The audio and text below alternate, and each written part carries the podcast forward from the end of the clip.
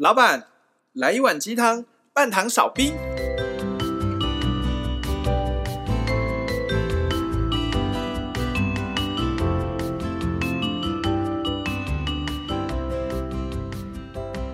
嗨，大家好，我大师兄。嗨，大家好，我小师弟。我是小师妹。我们是回鸡汤。Hello。很好啊。小师弟跟小师妹今天好像很累的样子。小师弟跟小师妹今天刚从花莲回来。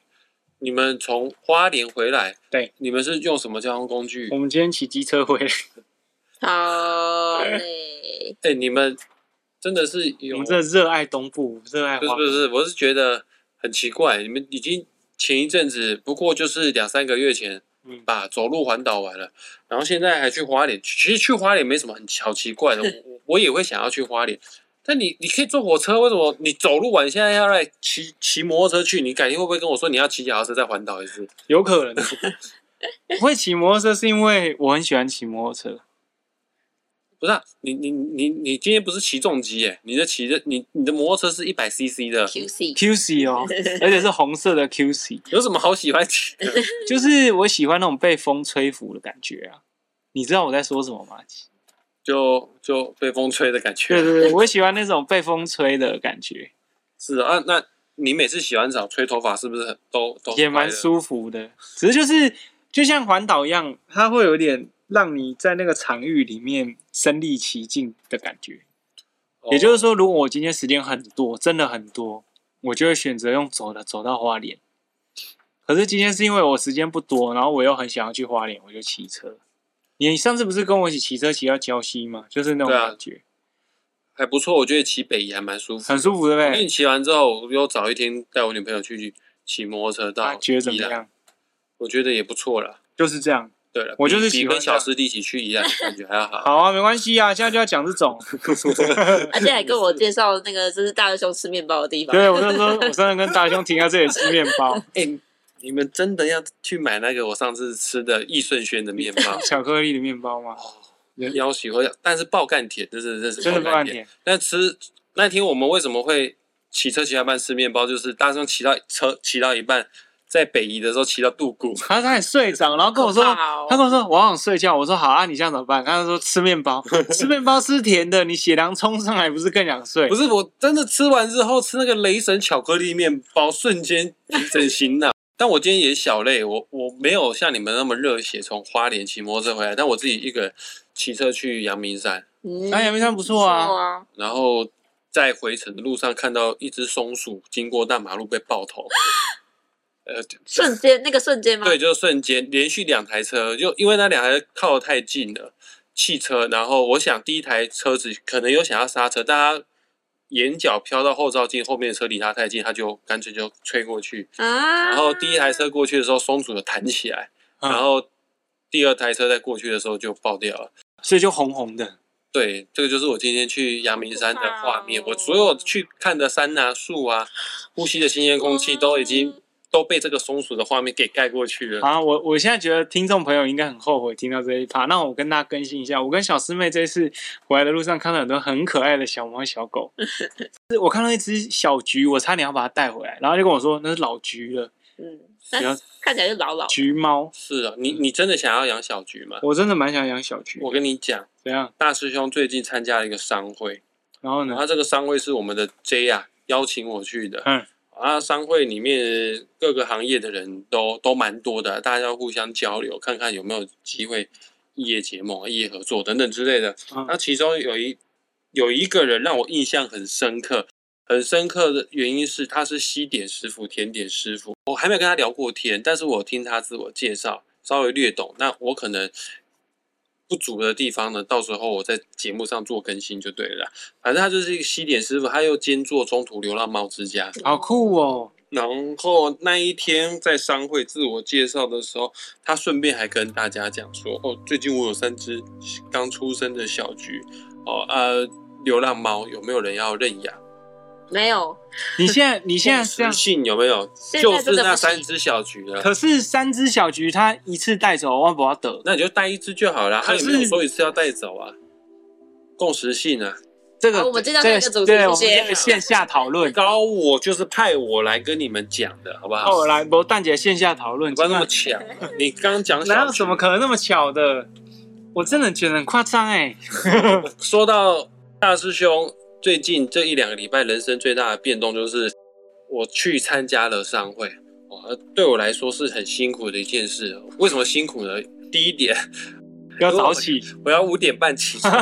商会开始开会的时间是6点半，那不是每一天呐、啊，但是、okay. 但是是每周三早上。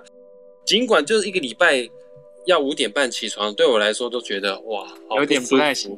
然后商会的过程呢，我还要学习很多新的一些知识，比方说简报技巧啊、自我介绍啊，或者是。我不知道，可能还后面很多课教你如何递名片、自我，或者是比较专业性的课程等等，如何跟对方做合作等等之类的。OK， 反正就要学很多很多的课程，但这都不是让我觉得最困扰的地方。让我最困扰的地方是第二点，我觉得啦，我本来就是有一个不能叫社交障碍，但我不是一个很喜欢社交的人，社交消耗能量的那一种类型。是的，我非常的害羞。我当初就是意识到我很害羞。所以说，以前我强迫自己去做导游的工作，哦，那最近呢，因为我也觉得我太久没有与人接触了，所以接着邀请之下呢，我想说，好吧，那我也要再改善一次我的害羞是时候了，就去参加了这个商会。我不知道是因为太早起的关系，我觉得这是其中一个原因，但是主要的原因应该是因为我以前都有类似这样的经验，我不喜欢参加太多人的社交活动，我也不太喜欢去逛街，我只要去人多的地方，哪怕我都没有讲话，我就觉得好累哦。好，那去商会的话，那就必须得要讲话了，那我就觉得非常的累。好，那一天我去参加商会啊，中间有休息10分钟的时间，我都坐在座位上，我没有去跟人家讲话。是哦，对啊，因为我是。第一次去哦，其实应该要积极的去跟人家讲话，我都坐在座位上没有跟人家讲话啊。就算其实也有人来主动跟我讲话，说实在话，我也没有刻意要句点，但是太累了。但是对，就不知道为什么就很快就变成句点。哦，我在想哦，是否跟人相处的时候，我的能量场会耗损，会有所消耗。OK， 有可能啊，但我是看不到我自己的能量场。这一集的内容，我们有重金邀请天眼通，天眼通可以看到人的能量场、人际关系专家、两性专家，对对对，也就是这个商会的主席啊，J 来跟我们分享，大师兄是不是真的一个很容易消耗能量的人？让我们掌声欢迎。Hi J， Hi J，Hello J， 我问你哦，你会喜欢社交吗？当然不会。我很好奇，今天谁约我去商会，我都不奇怪。但是今天邀我去商会的人，竟然是你。我本身就觉得奇怪，谁会去参加这样子的场合哦？啊，没想到你参加了之外，你还邀请我去。你不是不喜欢社交啊？为什么你会去参加商会这样的场合呢？我觉得莫名当了主席，你就更不能有社交障碍。对对对，你还是商会主席耶，我觉得超扯，这个真的是跌破我的眼镜，而且跟你的紫微斗数命盘来看的话，也不是那么符合你会做的事情。是哦，要不然命盘我看起来应该会做什么？你紫微斗数命盘当。各位听众朋友们，你会听到猫打架的声音，请自行忽略。每一集都有，每一集都打架，打到什么时候？因为这个猫声音没办法去掉，不要为难剪接师啊。所以说，先跟大家讲一下会有猫打架的声音。你的紫微斗数命盘当中的命宫是天机，你的迁移宫是天梁啊。换句话说，你的命格组合就是机梁组合啊。古书有说过，机梁善谈兵啊。换句话说哈，这个像 J 你这样命盘的组合，就是出一张嘴，不是出一张嘴，就是它是军师型的，它是幕僚型的，它是理论派的。他很适合走学术研究，但通常走学术研究的人就没有那么擅长的做团队合作。你可以在一个书房，在一个书桌默默做你自己的事情，做好几天，彻夜不睡觉，不吃不睡，你可能都还乐在其中。但是如果跟人社交的话，你可能会觉得跟我一样，跟大师兄一样，也会觉得。啊，这是蛮头痛的一件事情，蛮累的。善谈兵不代表说他口才好，是代表说这个人的学问啊、专业度非常的高。但通常一个人学问、专业度很高的人，他是懂得跟自己独处的，因为他花很多时间做做研究、做钻研嘛。哎，这个以上就是对 J 的命盘做一个简单的分析啊。啊等一下就是3000块，好，谢谢。你讲的没错啊，但是还是跟那个我的工作有关吧，就是还是要跟人群接触，所以我其实蛮早就突破了社交障碍这个问题。所以你以前也是有社交障碍的？会啊，就是严重到那个小时候都会被那个什么。老师都会跟家长说要不要再去看医生，这么严重哦？那你这个比大师兄还夸张啊！就不太讲话，但是会做一些很奇怪的事情。比方说，就是会看着天空发呆，看着树发呆啊。是啊，现在好像爱迪生哦。但是你讲的那个跟人接触完会有能量消耗，我倒不至于，我真的单纯只是，我真的是对人群有恐惧。可是我觉得，在人群当中，我觉得会蛮累的哎，就连逛街没有跟人交谈，我都觉得很累。我女朋友还说你体力好差哦，你要多运动啊。我觉得那都不是那个问题，因为我以前就是做导游的，我上山下来都跑几百遍了，我都不觉得。我这样讲好了，我带团去阿里山，我觉得很舒服，但是阿里山人多，我还是会不舒服啊。哦，那我带团去日月潭，我也觉得很舒服，但日月潭人太多，我还是会觉得不舒服。但是我只要带团去夜市，我就觉得好累，或者是西门町，我也会觉得很累。其实你撇除人格特质不谈，还是要回到那个你的能量场。如果是很容易受到周遭人的扰动，你确实就会莫名其妙觉得很疲倦。那为什么我的能量场会受到扰呢？是因为我的能量不够密度不够高嘛，不够强嘛？看起来是这样，但其实它的本质比较像是太不稳定了啊！我的能量不稳定了。嗯，我想问一下，什么叫做稳定的能量呢？稳定的能量就是第一个它够扎实，第二个它你身边来去那么多人或是事件，它相对的比较不会受到干扰，就是它的波动幅度不会那么大。不会有人一靠近，或者是一刺激就反应，不会这样。那个是叫做相对稳定。OK， 那我问一下哦，因为我女朋友常常都说我是木头人，我都没有什么情绪。她说我的情绪非常的稳定，那实际上我可能不是真的稳定，我只是把它都压在心里面，塞在抽屉里面，但是我确实情绪是有波动的，可能甚至我自己都没有意识到我情绪是有波动的，是吗？对，不讲话不表达出来不代表情绪稳定，这是两件事哦。所以我很容易被干扰，只是我没有表现出来而已。对啊，因为你自己很清楚啊，就是你自己心里很明白，或者是那个下意识的反应，你就是不想要靠近，不想要从事这个活动，但是你选择不讲出来，不代表你是稳定的啊。嗯。依你看，我们现在正在视讯哦，所以依你看的话，大师兄能量是有一点不稳定的，或者是大师兄能量密度不是那么的高。对，只要我的能量密度高的话，我就比较不会害怕社交，我跟人之间的相处就不会那么的累了，是吗？是的。那我要怎么样才可以做到让我的能量密度高？透过静心冥想，先去强化你的海底轮。是海底轮哦。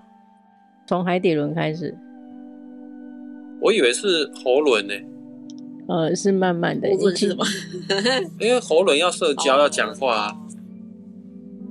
我要讲话海底轮。重点不是你要不要讲话，重点是驱动你讲话那个诱因，它就很根基本身是很不稳固的啊。所以那些就是常常会觉得跟人群相处很累，在人多的地方就觉得累的这种，通常是海底轮不够活跃吗？我跟你说，甚至过度活跃也会有。过度活跃是很爱社交吧？之前提到脉轮系列有提到，就是你都不活跃跟过度激活都会有问题啊，就不平衡是不好的。对，这是从脉轮的角度，但你从人的能量场来看，它是会有一层一层往外的。这样子来看的话，你的内层那个是红色的，你看了红色这个又对应到海底轮的颜色。对，就是我们讲的，我最近有在分享一本书嘛，《经纬圈》。经纬圈是一本书的书名，是不是？是的。那本书大概在说什么内容呢？它在告诉你我们人的，以大分类来说，我们会有4层经纬圈。那每一个经纬圈，其实它又都可以分别对应到我们的脉轮。那每一个经纬圈有它各自的发挥的功能，有的会对应到你的情绪，有的对应到你的灵性，有的对应到你基本的生理。那像大师兄这样的问题，你刚刚说有4个经纬圈，我是哪一圈有状况呢？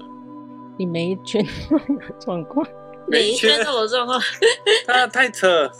应该是这样讲，只要有一圈有状况，等于是3圈都有一点问题，是不是？对，你可以去看我的 IG， 我在分享第2那个经纬圈的时候，其实而且你要知道哦，宠物充分反映了主人的状况啊。那他的宠物怎么会这么的反应那么大？我们家的宠物真的是高敏感，非常没安全。就是简单讲，就是我们有12层能量嘛，那这12层能量，它是把它分成。4个，你可以把你自己想象成由内往外，你会有4层能量圈。那最里面那个是跟你的安全感相关的，那个就是生理层面的能量场。他们有各自的名称嘛？这4圈，就一个叫生理，一个叫就再往外一个橘色叫情绪，然后再往外就是你可以想，就是中间是红色，然后第2层是橘色。然后第3层绿色是你的关系，就是你跟你自己，你跟周遭，甚至你跟神、跟造物主、跟全球的能量场的关系。然后最外一层是白色的，那个是灵性的经纬圈。哦，这是简单区分啊，但实际上可以再分到非常细。那甚至书里面也有提到各种能量不足的，或者是能量过度活跃的症候群。OK， 我觉得大师兄比较像那个吸血鬼受害者症候群。他是被吸血，还是他吸人家血？我都被小师弟吸血，是吗？嗯，他是被吸，就是吸血鬼受害者嘛，对吗？哦，吸血鬼，所以他就会很常不自觉跟人家相处，明明就没有很久。或是没有很多人，可是他就会觉得很累，他能量一直在往外流，因为能量被吸走。是哦，啊，那我往外流是因为我太在乎对方的对我的看法，或者我太在乎对方对我的评价，是不是？你相对比较，你对自己的要求会特别的敏感，嗯，然后你甚至可能会有一些错误的信念。你觉得你的工作是在提供能量给其他人，不是吗？对啊，你看你这样子想啊，所以你真的充分符合了那个吸血鬼受害者症候群。我觉得我的工作是帮助别人啊，帮助别人跟你是不是提供能量给别人，这是2件事。嗯，你帮助别人不代表你的能量是要给出去啊。但我不知道，我也没有刻意要去给能量，但是我就觉得很累啊。对，所以这个就是在你的我们讲的潜意识嘛，你刚刚讲的是表意识，你觉得没有啊？嗯。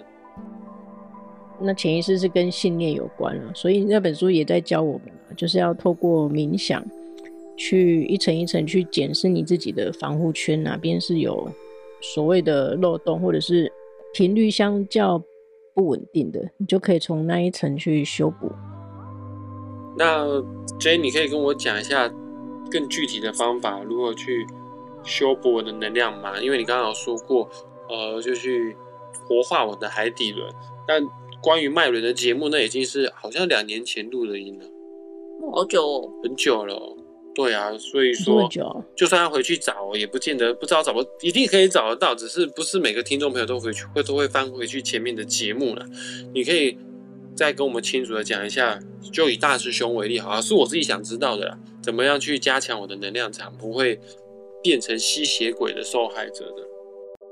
首先呢，就是你每个礼拜三要早起，哇，参加商会没有来开玩笑，要补强的是那个红色的能量的东西，不管是色彩或者是对应到红色的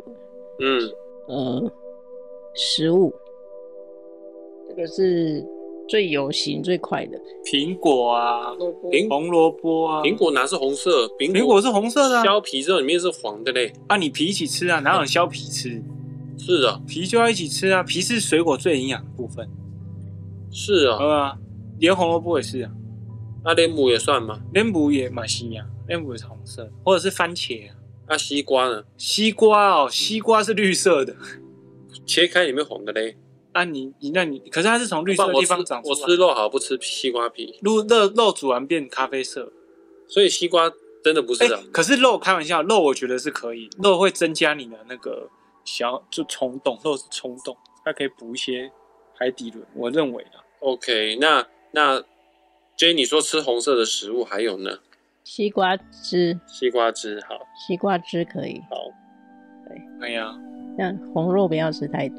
OK， 要不然会肾蛋白过高。我最近参加商会，然后穿了久违的西装，有点穿不太下去。你有补一吗？对，就这个红肉真的不能吃太多。刚刚我跟各位听众分享一下，刚刚大师兄在我面前走路的时候，他的肚子会摇晃，住口。他也想要让大家知道这件事，就很可爱啦，很可爱。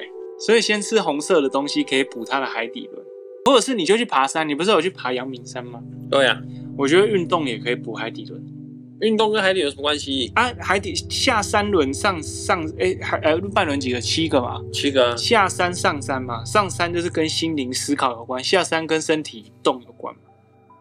我还记得前一阵子我很废的时候，我那一阵子就没有动，也不去运动，干嘛就很废。然后有一天我打起精神去运动之后，就好很多欸。就是你让身体动起来，某种程度上可以帮助你激活你的海底轮的能量。哦，增加行动力是不是？增加行动力，因为运动完以后会有那个啊多巴胺啊，那你会觉得用科学的角度来讲，这样你会觉得好像行动起来蛮开心的，而且你的举手投足会比较轻盈。没有运动就会身体很重，好像铅块一样，那你就自然就不会想动。你可以去衡量一下，你会不会是只是不想行动，但脑袋转很快，还是很多想法？超多想法，那就有可能。静心冥想就不太好静下来了。我跟你讲，我运动完以后，每次静心冥想，很快就进入状况。就是身体会趋于一个平衡，你一方面身体累，一方面你会想休息，可是你就不会那么多杂念。你海底轮没有转能量，能量还是在那，它可能就往上冲了。那就变成说你的上三轮、喉轮啊，或者是顶轮跟那个眉心轮，可能就会运作的过于活跃。你下面都干枯，那你心轮就不平衡，心情就不好。那 J 除了吃红色的东西之外，跟小师弟说的，去运动、去爬山之外，还有什么样的方法呢？去检视你的信念，就是你为什么会觉得你帮助别人，你就是在给出去。哦，对，这很重要。你可以区别这2个层次吗？我帮助别人，跟我在给，你有没有办法把这2个层次区隔出来？会不会他已经很习惯，就是帮助别人的时候，会把自己的能量场打开，让大家去吸收？我不知道，我有这样的信念呢。你有，我会这么肯定，是因为我也曾有过一段是这样子。所以我现在在走你走过的道路。就是你要去理解我刚才讲的那2个层次的差别。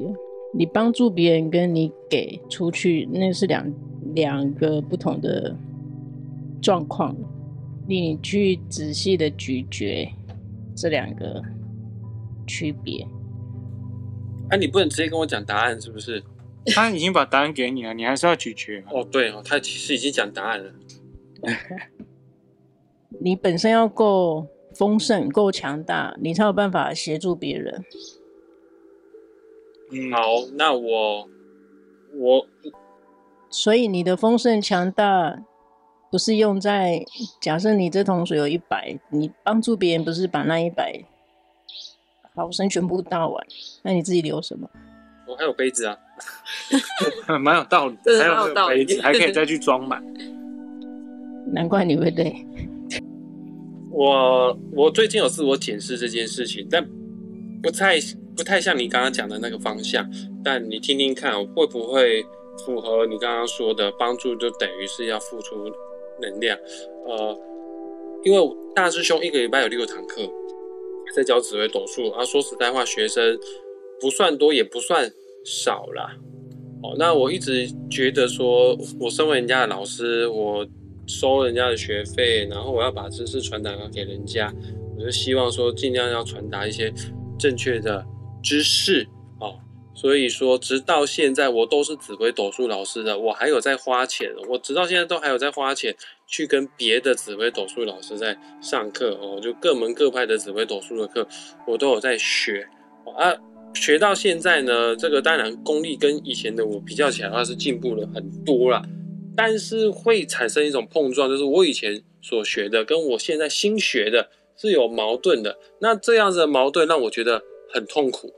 痛苦的点是我不知道哪个才是正确的知识啊，也痛苦的点是啊，我如果现在新学的反而是正确，那我以前教的不是教的是错误的东西的吗？哦，那我为了希望可以把我新学的跟我就以前所学的东西可以融会贯通，所以说我会加诸在自己身上蛮多的压力。就我现在是没有一天没有在读书，没有一天没有在学紫微斗数，甚至今天读书啊，读的比较少的时候，还会有一点 guilty， 还是有一点罪恶感。这个是不是符合 J 你刚刚说的，就是帮助别人会不自觉的就把我的能量都消耗掉了？是哦。你刚才讲的那个是一个你在，我觉得你可以把它当做一个转化的过程，就是你会去怀疑，就是你甚至会困惑到底哪一个才是正确的嘛？你如果都先把这些抛下，而不是一直强迫自己一定要学各门各派，因为你真的塞太多知识性的东西啊，塞到后来，你真的会，你真的会有那么一刻你会错乱，你到底是要以哪一个为依归？我有个学生，他跟我说，老师，我觉得你教的东西，那个学生是复读的学生。老师，他说：“老师，我觉得你教的东西比以前更丰富很多，但是他说，老师你教的东西有点越教越难哦。”这个他说他是听得懂，但他觉得没有必要教到这么的难，他是这么样建议我的。他说：“当然，这个工具教我的工具啊、招式啊越来越多，但是他觉得也不需要教到这么的难这样子。”你很认真啊，这样不好吗？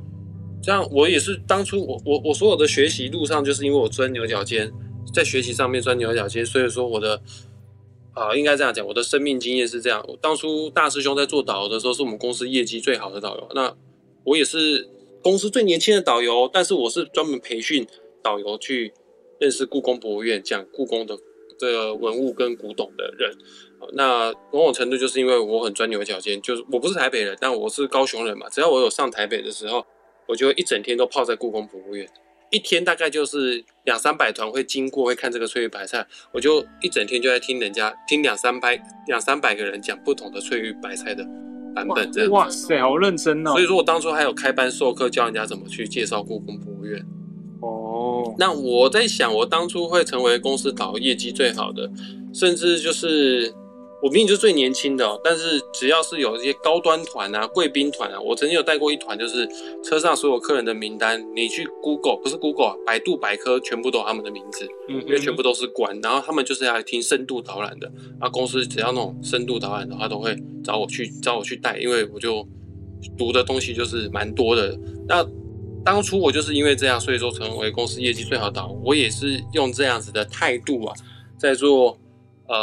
命理这方面的教学，但今天听 J 你这样子讲，好像这样子的心态、这样的态度，某种程度会让我走火入魔吗？还是也不到走火入魔吧？你刚刚讲那个求知本来它就是堆叠上去的。在不同阶段你在做不同事情的时候，很多东西你是要用减法。所以我现在不应该再继续看新的紫微斗数的书了吗？我手上还有很多本还没看。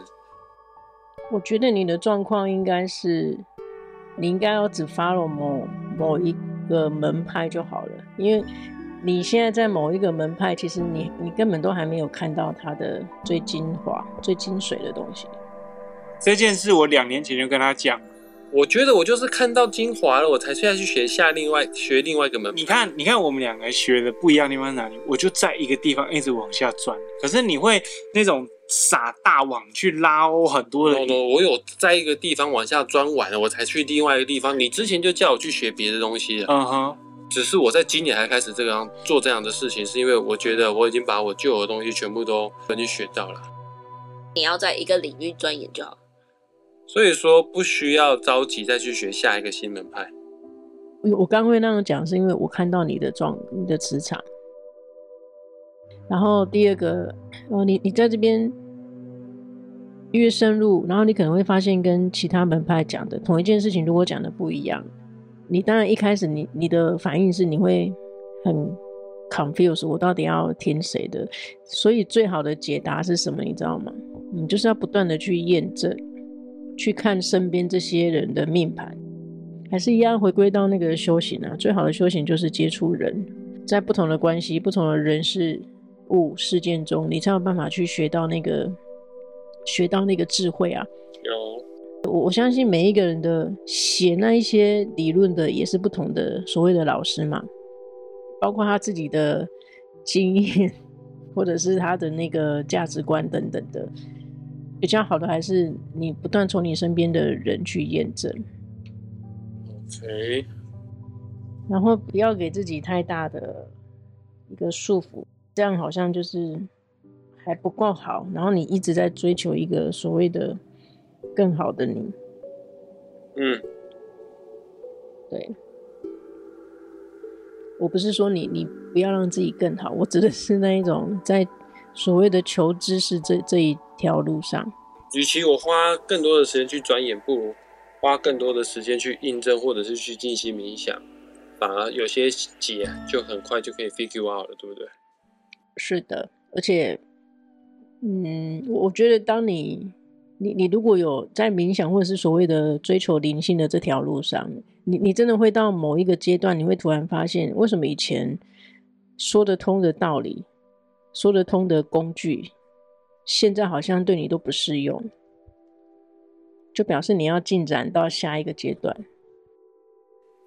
是啊，所以你的那个你很容易会觉得很累，这个我还是觉得第一个你都比较没有 focus 在你的内在，就是先求满足、稳定你自己，你先做好这个。我们好像在那个侏罗纪公园录音，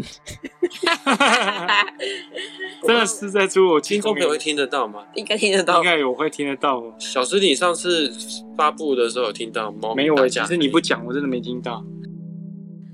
还是就是很可能就很小，消掉，或者是剪辑师把它消掉。这剪辑师也太辛苦了，真的是侏罗纪公园，因为他们已经打了2个小时还没有打完。对啊。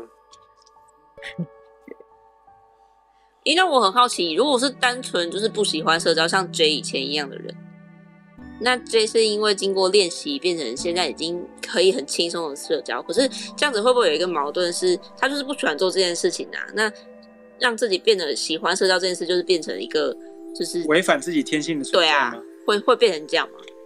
应该是我当时的不喜欢不敢，是因为我自己有对人有存有一种我自己投射的恐惧嘛。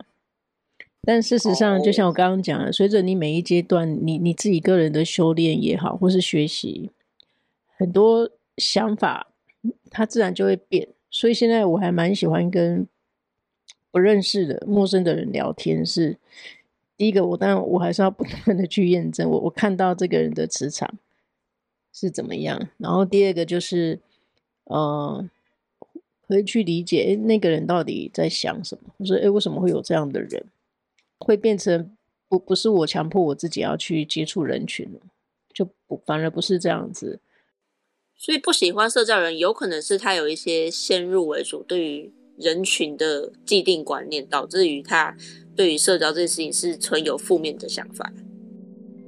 没错，因为我们也一直在强调的嘛，外境跟我们对对方的感受，其实都是我们自己投射的、啊。了解。我分享一件事情，今天我在阳明山的时候，我在走路，我在想要不要走到竹子湖去。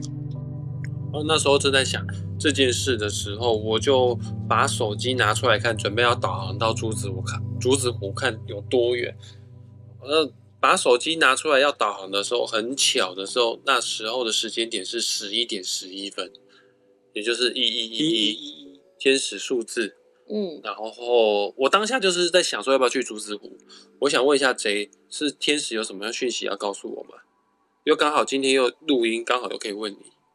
那你当下是什么感觉？当下我就是要去，在想说要不要去竹子湖这样子。所以你有去吗？我后来没去，我后来走到中间一个地方，就停在那边休息一下，然后就回来，没有走到竹子湖去，因为好热哦。11:11呢、欸？你都看到1111了，你为什么没有去？我不知道1111跟竹子湖有什么关联啊？跟竹子湖的关联就是在于那个你的频率、你的信念啊。那个1111它反映的不是那个目的地会有什么事情在等你，不是？它反映的是，就像你讲的嘛，你就是当下一个直觉，然后你拿起来看，它刚好就是1111嘛。所以它只是在呼应你的想法的那个频率。所以接下来你不管往哪边去，其实都不会有任何的问题啊。但是我如果是你，我就会往竹子湖去。是哦，因为你觉得它某种程度是个 sign。是的。好吧，那等一下，现在也不能去了，现在太晚了。对啊。我跟你讲，我有一次上午4点的时候去爬阳明山，还蛮舒服的，只是会看不到路而已。你有一个头灯就可以。上午4点爬完下山，早上6点，你骑车回家还会看到朝阳。它那个很多夜行性动物啊，不，4点已经要早晨啦。就是我今天去爬的时候，就我走那个没有人走的路啊，起起楚楚在那个竹林丛里面。他看到你更害怕，你晋级的巨人呢、欸？也是哦，3尾的，他们2尾的。对啊，他看到你噔，那不是吓死？你这个梗不是每个都知道。那我下次再去竹子湖啦，或者是你下次小揪，我们可以去爬一次鸟埔，就是再爬到上面去。这不是叫我尽量要独处吗？哦对哦，那你可以我们一起入山啊，我不理你，我自己先走啊，我在上面等你，然后。看到你来，然后 high five 我就下山，然后你再下山，就走你都自己走。你就硬要跟刚兄一起也奇怪。怎么样？我们不能够就是难上加难吗？不行，知易行难，强人所难。J 除了你刚刚讲的这些点，可以提升我的海底轮，可以提升我的能量密度，让我跟人社交的时候不会那么容易的疲惫。之外还有什么需要补充的吗？就是去厘清你为什么那么害怕人群啊，就像我刚刚分享的，去检视你到底投射在那个所谓的人群上，你投射了一个什么样的会让你害怕的形象等等。你说我跟人相处会觉得疲惫，其实某种程度是我的潜意识有对社交有恐惧，是不是？所以才会觉得累。分析下有蛮多原因的嘛，但我觉得最根本还是要去看你之所以会觉得跟人相处很累，或是跟人社交你会觉得有阻碍，你到底投射了什么意象在那个人身上，所有的人类身上，是不是？对，你到底投射了什么嘛？啊，你可以直接跟我讲答案吗？J 有人忍不住了耶。就是你投射了什么啊？你为什么害怕人嘛？我没有意识到我害怕人。你今天讲了，我觉得好像 maybe 有，我只是单纯的觉得跟人相处很累而已。对嘛？好，那为什么你会觉得累？因为觉得不讲话好像怪怪的啊，讲话还要想要讲什么话，这就是你投射的啊。你为什么不能很自然的就跟对方互动，跟很自然而然的跟对方那个逗点，而不是马上句点。啊，我也不知道为什么就这样子啊，就觉得不知道讲什么啊。那你上课的时候就不会啊？上课就是讲，上课其实不是对话，上课就是我单方面的说话。可是别人看着你，你会讲得下去哦？我会讲得下去啊，因为我讲的学问是我在课堂上讲的都是我印证再印证过的硬道理，我觉得很有信心的话，我就会讲出去啊。对啊，那你为什么不能把同样这个情境套用在你跟日常跟别人的 social 上？啊，因为我对他们不熟悉啊。啊，你的学生一开始来找你上课，你也不熟悉啊。是哦。啊，不是哦。不是啊。是没错，但是他们来上课的目的就是要听我讲紫微斗数，我有自信我的紫微斗数一定比他们在座的都强啊，所以说我才可以就是侃侃而谈这样。那下次我去里面旁听，看你会不会口技？应该不会吧，因为我紫微斗数还是比你强。我觉得你有点自我催眠成分在。我没有自我催眠。你这个就讲到一个重点哦，你就是因为你非常有把握，那些人听不懂，所以他得来这边上课，所以你可以一直侃侃而谈，是因为你确信你不会讲错嘛？对。所以同样的道理，为什么你在跟一般人的日常的社交对话，你反而不敢开口？你是不是很没有把握，或者是你很怕讲错什么？有可能哦。好像日本节目哦。我跟你讲，这是题外话，当日本人黑超过1秒钟，他们就是在给笑，就是他们在给掰啊。对，日本人黑不会超过1秒，他真的笑就嘿这样而已。但只要嘿就是那边就是哦是哦的意思，做效果。好啊，中文就会这样子。给他们继续。我刚才已经快要到核心了，被你带走。赶快核心。好，我会再去思考。不用思考了，就是刚刚那个黑的点再黑回来就对了。就是对。这集还要倒带重听呢。为什么你会怕说错呢？对啊，说错就错，你就说啊，我经过我的验证，这个地方这里改正就好了。而且日常对话没有什么对错啊，你在害怕什么？对啊，讲错就抱歉啊。你是不是不太擅长讲对不起？对，就是发现自己错也不会讲抱歉，应该不太会讲抱歉。对，我知道这需要练习，但我近几年的练习发现，讲对不起超有用。不一定是你讲对不起给人家听哦，而是你当下会把自己 release 掉，你会放过你自己。是哦。然后讲错就是啊，抱歉，我错了，很有效。所以小师弟刚刚讲的对不起跟我的那个恐惧说错话这件事有关联性吗？但我确实很少在说对不起耶。你的社交问题还是来自于你应该很怕会说错什么。对啊，就说错就道个歉了。简单讲就是你先单纯去想，你到底投射了什么恐惧的元素在跟人的日常的沟通上面，你到底投射了什么？你把那个元素一个一个剖开来看，你就会发现，哎，奇怪，真的都是你自己多想的。有可能是你害怕你说错，然后人家对你的言论产生质疑，进而否定你整个人的价值。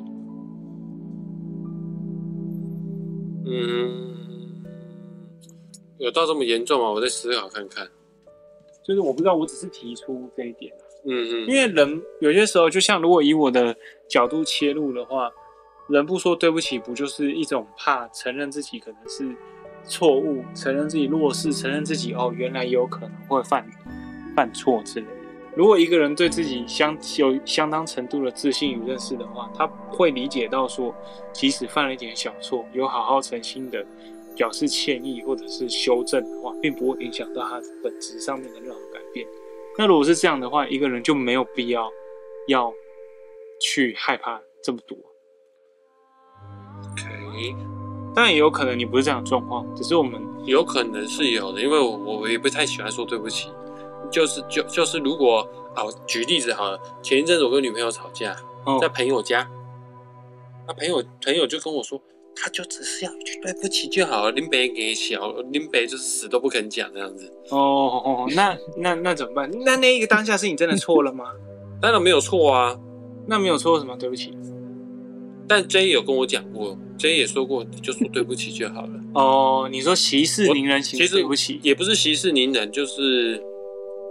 哦，我忘记当初 J 讲什么话，忘记了。OK， 但我朋友跟我说，他就只要听一个对不起，就说对不起就好了，这件事就没事了。然后我想起 J 也曾经跟我讲过类似这样子的话。OK， 但是当下我还是没有说对不起，因为我还是觉得我没有错，我怎么对不起？我说的是你到底是要争输赢，还是你是真的爱对方？哦，对对对，好像记忆力回来了，记忆力回来了哈，这句话我有听过哦。嗯。对啊，你看你的猫咪现在越来越严重，已经切入主题了，连门都撞上去了。你看要不要趁这个机会直接指导黄龙？指导黄龙什么？今天还不够深入吗？今天很深入，今天都已经哈扣了。只是我们可以把事情简单说嘛，就是你提到说现在海底轮你的运作，不论是过度运作还是过度衰落，你都需要把它调整回来。